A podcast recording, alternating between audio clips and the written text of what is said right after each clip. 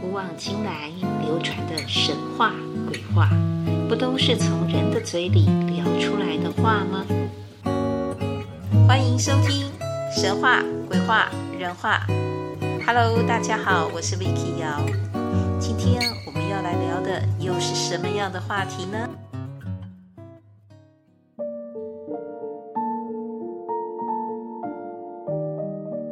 所谓神明托梦。有可能是因为地方的宫庙大事，或者是神明本身他自己的神像金身，可能在雕塑细节，或者是指定的神衣样式、花色等出了问题，或者是像屏东东港东龙宫在迎王祭的时候，王船的制作有了出入。这个时候，神明就会及时的入梦，给予庙方或者信徒等相关人员指示和提醒。当然，也有像今年被称为废土天堂的彰化沿海农田余温，其中有一位施姓地主，一个多月来都梦到，在梦中有一个很洪亮的声音交代他回去鹿港看一下，回去鹿港看一下，回去鹿港看一下。本来他认为这是乱梦，后来他就请土地的共同持有者回去一看，才知道。农地被挖了四到八公尺深的这个大洞啊，而且还倒了好多的废土。至于这个声音怎么来的，不知道。但是我们可以晓得的是，这些梦境的出现，一般都不是每个人自己啊，你想要有就能有的，那是神明给的。那么，如果你个人希望，不透过任何外在的人事物，包括通灵和所谓的神明代言人和抽签跋杯，那在必要的时候，自己就能直接得到神明的指点，也就是所谓的祈梦。那你知道在哪里能祈梦，又该如何向神明祈梦吗？这一集我们就来聊聊在福建泉州和台湾的一些奇梦故事吧。二十几年前，我开始在福建做妈祖信仰的田野调查。那个时候，我记得在泉州有一位朋友就告诉我说：“我们除了妈祖信仰，还有关圣帝君，还有我们有开元寺，有承天禅寺，也就是广清师父的祖寺。我们这个地方很爱拜拜的。”我说：“嗯，看得出来。”他说：“还有，我们这里运梦也很灵哦。”我说：“什么是运梦？”他就跟我说，在泉州的有一个叫仙公山。我说：“哦，也是拜吕仙祖嘛。”他说：“不是，他们姓何。”我说：“他们八仙？”他说：“不是九仙。”哦，我真的是觉得，哎，差一点，好像差很远，但是又很相似。然后他就告诉了我一个故事，他说。为什么他觉得很灵呢？因为他在十几岁的时候，现在算起来应该我这个朋友已经五十岁了，所以那应该是三四十年以上的事情。他说他跟着妈妈要到那个仙公山，但是他有一个朋友大他十来岁，已经结婚了，就跟他说：“你们要上那个仙公山呐，你可不可以帮我运梦？”也就是我们讲的祈梦一下，我说这还可以帮忙祈梦吗？祈梦不是到自己吗？他说可以呀。然后我这个朋友就跟着妈妈上山去了，因为我这个朋友她的这个大姐呢，她是一位很传统，尤其在当时是一胎化政策，所以她很期待的，可不可以就生个儿子？那他拜托我这个朋友上山的时候呢，帮他转达愿望，也请神明保佑。结果在神桌底下，哎，祈梦的 我这个朋友，他就梦到有好多桌，好像是在那个庭院里，大家很开心的在用餐，在宴会，在喝酒，在吃饭，很快乐的，好像在庆祝什么一样，就像满月酒嘛。所以他知道。哎，这个好像是好兆头哦！果然，后来这个大姐呢，她就生下了一个大胖孩子，大胖儿子。所以这件事情对她印象很深刻。我也因为这样开始注意了所谓的泉州仙公山，不是拜吕仙祖的仙公庙仙公山。原来泉州仙公山又名双髻山，这是因为远远的看过去，它的山头就像传统妇女头上的两个并列的发髻排在一起。那它是在呃泉州市的落甲区马甲镇，距离泉州市中心大概二十五公里而已。可是它的海拔主峰有七百五十八米多，总面积是二十五平方公里。风景非常的优美，而山势也很险峻挺拔，所以它算是泉州的八景之一，也是国家的四 A 级风景名胜区。从南北朝的时候，因为他拜的呢是本家姓何的九位神仙，也就是何氏九仙，所以才不是我们想象中的啊、呃、那个八仙。其中有吕洞宾、吕仙祖的八仙，这是不一样的系列。但是他们因为在祈梦方面都有很多很特别和感人的故事，所以也吸引了很多的香客。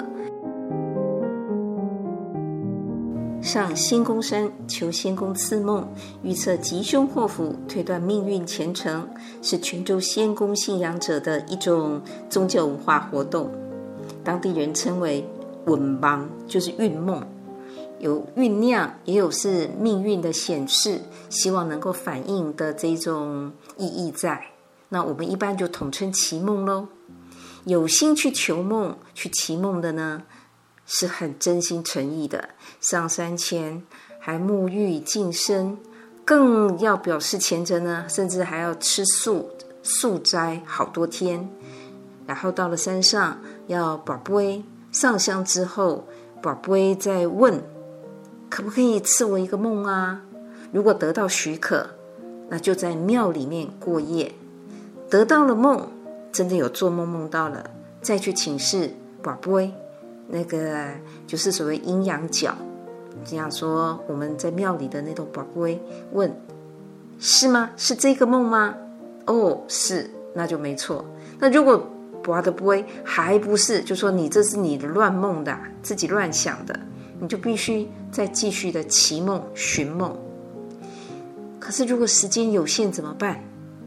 而且也许你刚开始就已经不让你在庙里睡下来，不让你在那里过夜，不让你在那里梦，那他们就会向那个神明祈祷，说可不可以让我有个下山梦？什么叫做下山梦？就是下山的时候，你遇到的第一个人，对方随口回答的第一句话，就是这个吉凶征兆的一个神意显现，就等于他是回答你，用他的一句话。那个人不一定是你认识的人哦，他也不一定是要男女老少，总之你遇到的第一句话，这个第一个人给你的第一句话，就是那个意思。所以我觉得，哦，这个风险也很大。如果遇到一个讲话不修边幅的，或者是怎么样的，该怎么办呢？但是据说很灵验哦。为什么会这么说？因为有故事为证。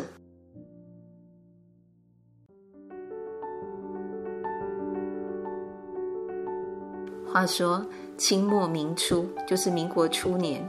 泉州城啊，有一个暴发户，大家都觉得他为富不仁，那，偏偏他过了五十呢，也没有一个孩子，等于无后了，那就很着急呀，就想说是不是命中都没有孩子，那个家里的媳妇啊、大老婆、小老婆都生不出来，怎么回事啊？所以他就去祈梦，那可是，在梦里面呢，只有听到个声音跟他说。你去问你隔壁的那一位啊，你隔壁的那个大婶啊，邻居大婶。但是这个暴发户知道这个邻居大婶是泉州城里最能骂街的泼妇，他的开口啊几乎都没好话，就好像诅咒人一样，说你是短命的啦，你这个呃臭什么人呐、啊，哎，什么背哥哥啊，然后什么什么死在路旁的啦，反正他的话都不是好话就对了。几乎他是变成出口成章，是他的必要配备。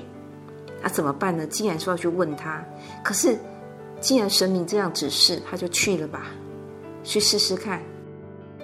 虽然这个暴发户，他心里也很明白，这真的是狗嘴吐不出象牙，会有什么好话呢？所以他一直不敢直接去问他。但是仙公的这个梦境中，明明又跟他说得去问隔壁的这个大神，所以他就等着好时机，看看能不能有个好结果。就有一天啊，他就看到这一个邻居大神，难得的好像蛮开心的，心情看起来不错，他就赶快上去打招呼啊，而且跟他说，因为啊，那个仙公让他来问这个大神有关于子嗣的事情。这位大神听了之后啊，笑得可欢了嘞，很开心啊，就说：“哎呦，西伯郎哦，哎，神公那小塞哇，就是，哎呦，怎么可能？”死没人呐、啊，都都死光了吗？那怎么可能的事情吗？仙公怎么会认识我？他就是一个口头禅，都没好话。什么叫西伯郎？我们闽南语、台语在讲西伯郎，其实真的就像绝户一样，就死光了嘛。那这一个有钱人一听啊，心真是凉透了，也就不用再多说，他自己也认份了。他知道吕仙祖呢是借着别人的嘴，这实在都是恶口恶言。但吕仙祖不想让他，让他好像在梦里就能够直接的感受，让他听听看隔壁的人、他周遭的人、世间的人，然后这样的恶口对人是伤害。那他平常的恶行呢？因为这个人本来就是大家公认的，也是为富不仁呐、并不是说他有钱就是错，那没有孩子就是惩罚，倒也不是，而是跟他说：“你要不要好好想想，对不对？欧贝欧郎卡嘛，恰偷贝的都得关诺亚嘛。这个恶恶人要有恶人治，你的这个厄运，你自己的不好，你平常对人不觉得怎么样，但是现在你听到有人恶口来回应，这样他也是习惯，他故意诅咒你嘛，也不是，已经习惯了，就像有的人。”他的贪心或是侵略或掠夺，他已经理所当然了。所以仙公就很巧妙的，泉州仙公山的这个神明啊，就很巧妙的让他去感受到，但是他好像因此也改变了，那也未尝不好啊。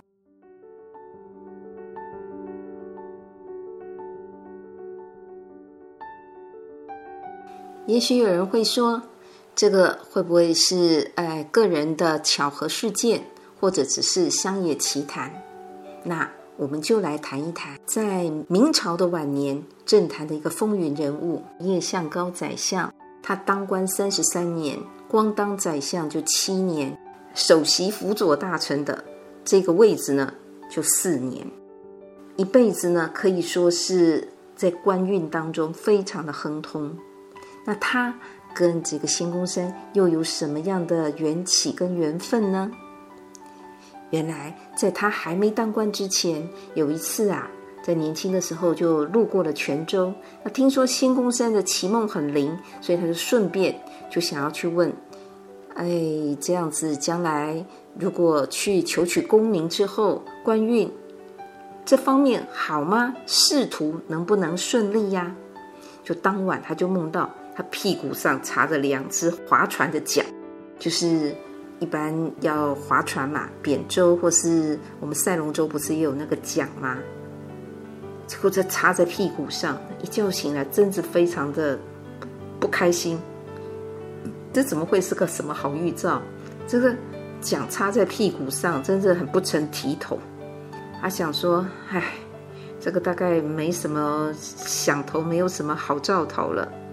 那后来他就又回到福清，到了家里还是闷闷不乐。那他老婆就问他说：“你怎么啦？你怎么啦？”那他就只好讲出来啦。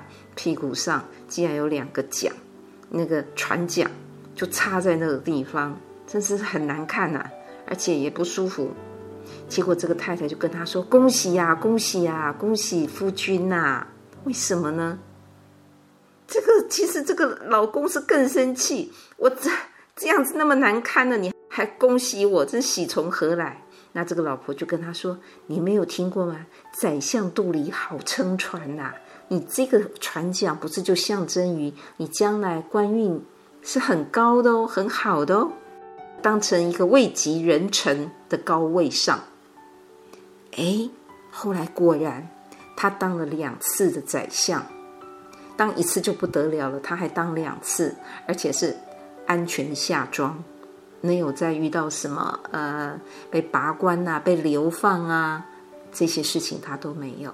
所以灵不灵呢？真的还是挺灵的哦。这位叶相高宰相，他的这个传奇故事，也把泉州仙公山。他的传奇色彩更生动地刻画出来了。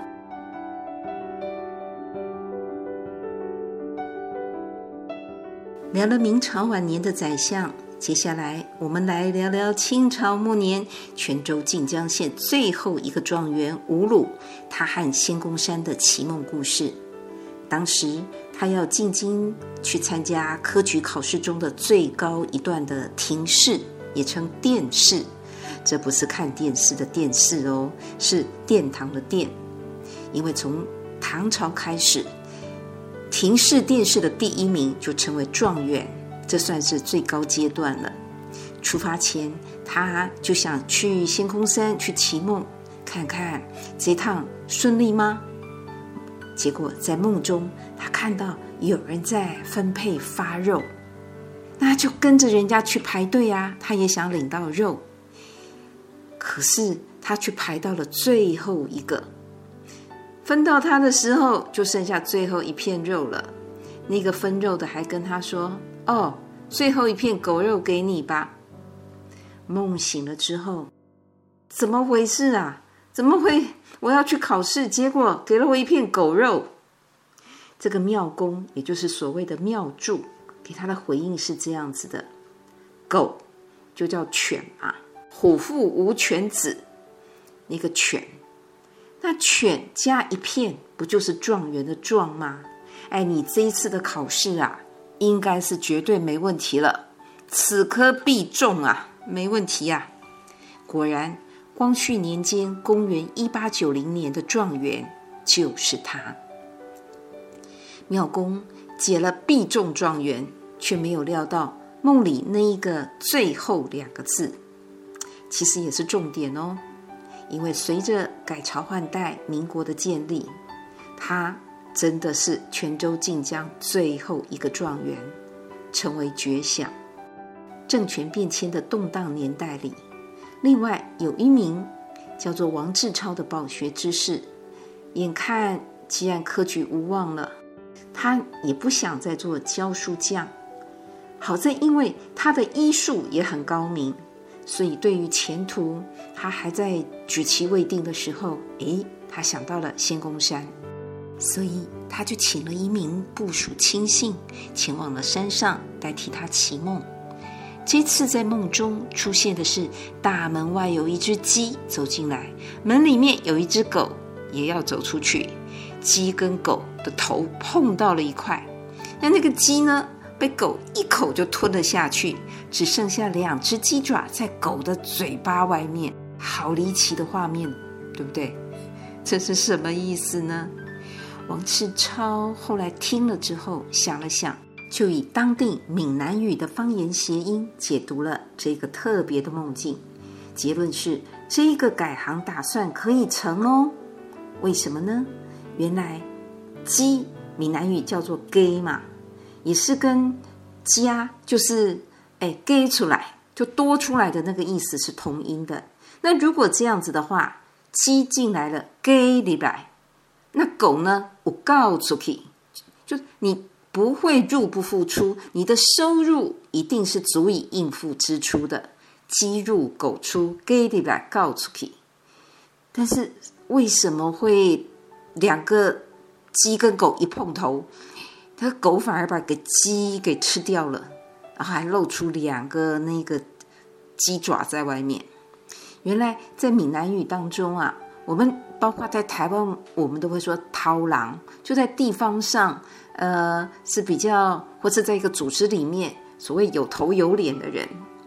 他的意思就是说，如果有一天你可能会遇到呃比较有经济能力或是社会的中上阶层的那种精英人物，你有一天你虽然在做这些，只是好像收入也不错，可是如果你会遇到这样好的机遇的话，你就可以假个告告，就久了，吃足足。你看鸡爪是不是鸡的两只脚？假个足久，所以。这个行走下去 不会走错行，没问题的。结果是如何呢？王志超在那个年代里，民国初年之后，他果然成为泉州跟厦门一带当时非常著名的儒医，就是他又是个学问好，但是他的医术又高明的的这样的一个人物，终身救人无数。听了泉州新公山这么多的奇梦故事，那我们台湾呢？关于奇梦，据我所知，最有名的是供奉吕仙祖的台北指南宫和台南东山以吕仙祖另一个名号福佑帝君为名的福佑宫。这两座有名的仙公庙都有所谓的禅房，也就是民间所说的散房，早年甚至被特指为奇梦房。这是具备呃特殊的宗教或者是修行意义的，和旅游啊消费的观念不一样哦。当然，和现在的香客大楼也还是有一点落差。这两座各有数百年历史的仙公庙，因为疫情的影响，哎，直到这两三年来才暂停了禅房的开放登记，否则。其实不止住宿，诶，他们每天开放给香客游客三餐的素食斋菜，长年以来几乎从来没有中断过。而且，如果只是在那里用餐，他们也没有给你明码标价的说你要多少钱，你才可以进来吃。至于有关吕先祖仙公庙的奇梦故事呢，那我就来分享一个我一位好朋友的真实案例吧。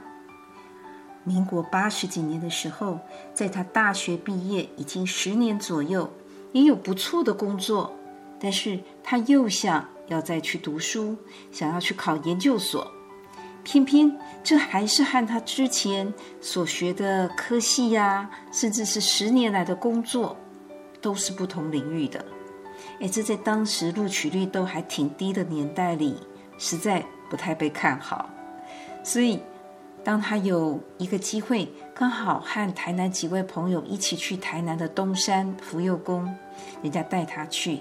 那这个四百多年的仙公庙啊，哦，补充一下，其实信徒和台南的当地人都是直接称这里叫仙公庙、仙公庙。